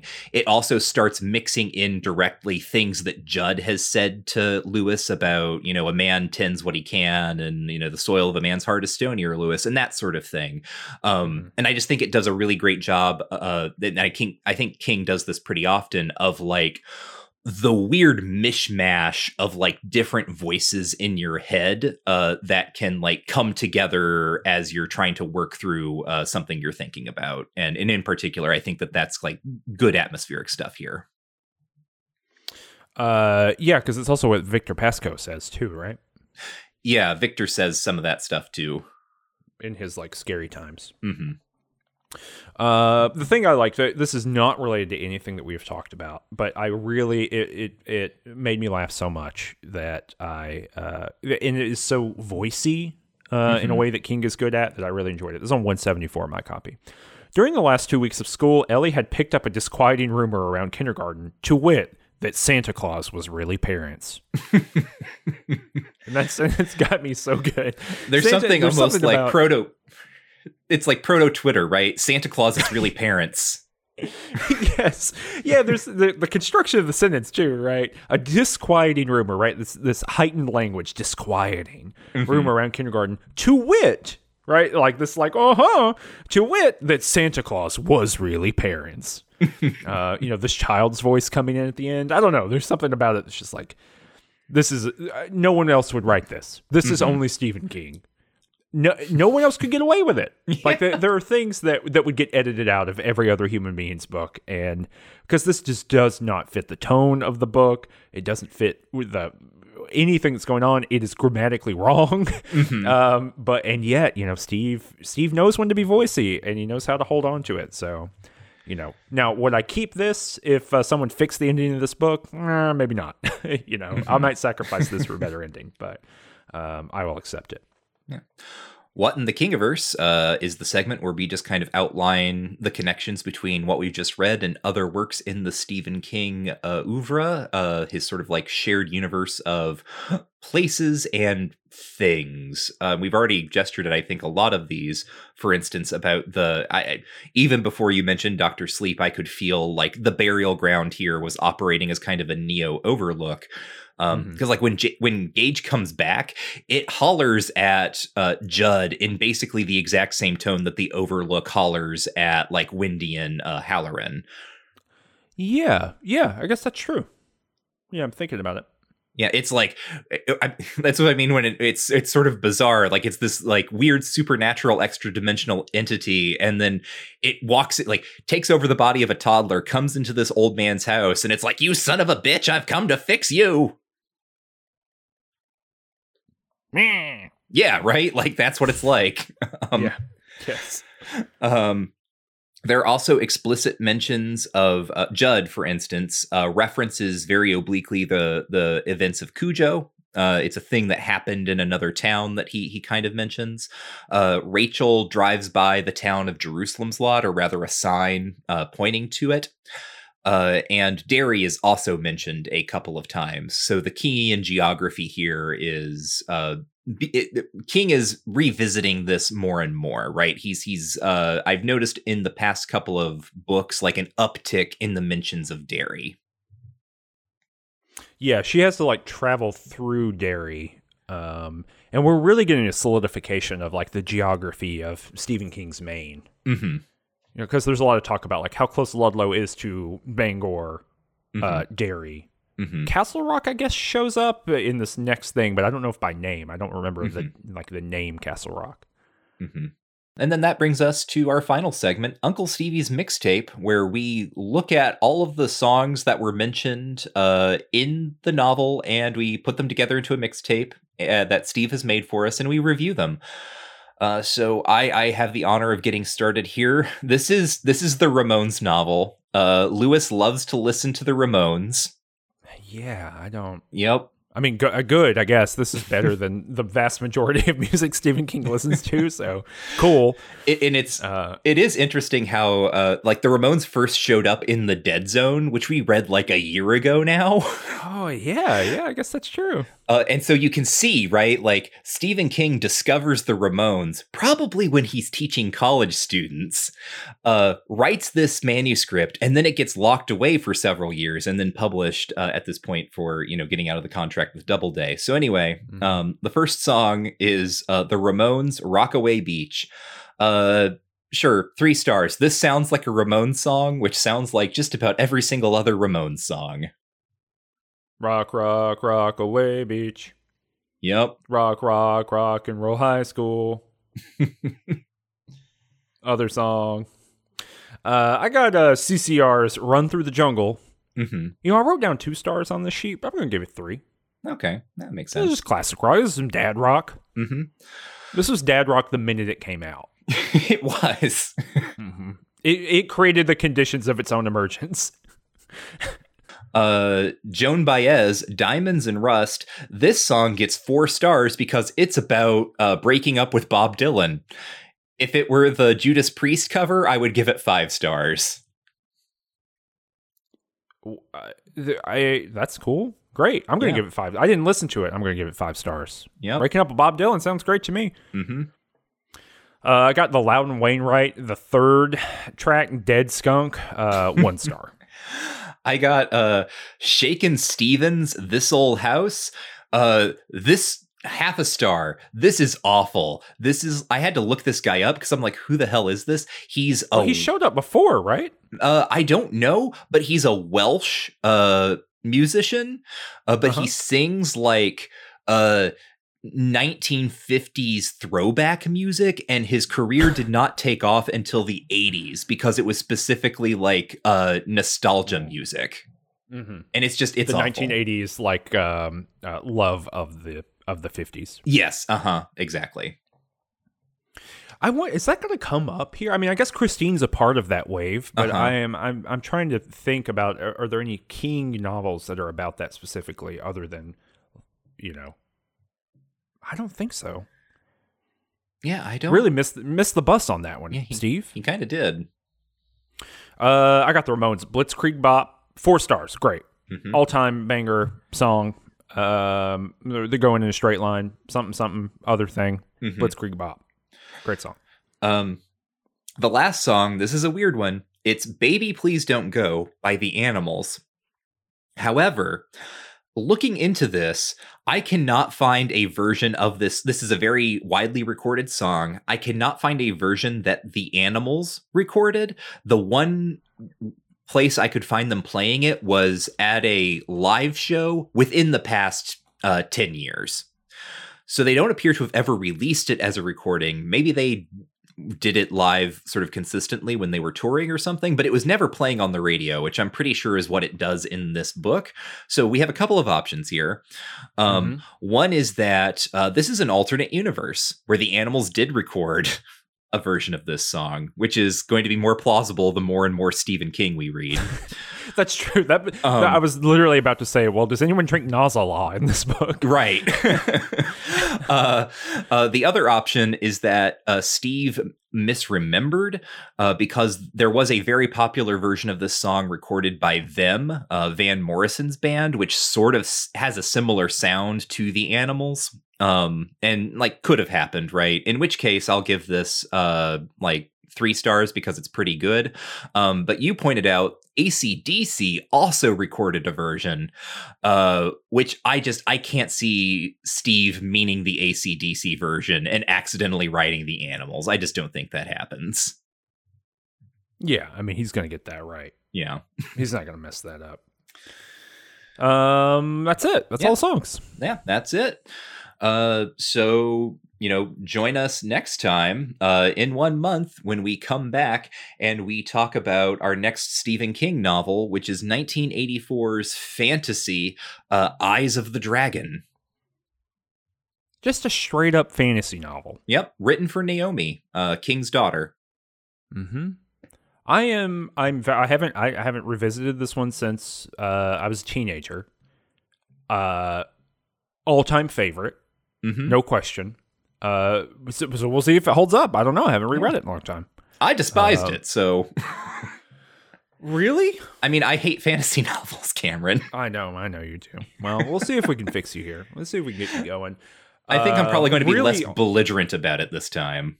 really also sets you up for one of the greatest disappointments in Stephen King, although maybe we can talk about that uh, when we record the episode. But Mhm. um, a real true bummer of the end of the book, but uh, not in any plot wise way, but in like a big, broad Stephen King verse way. But we'll, we'll see what's going on with that. Um, oh gosh. Uh, well, I guess uh, a thing to note here is that uh, sometimes we do it for the world. Sometimes we do it for Steve.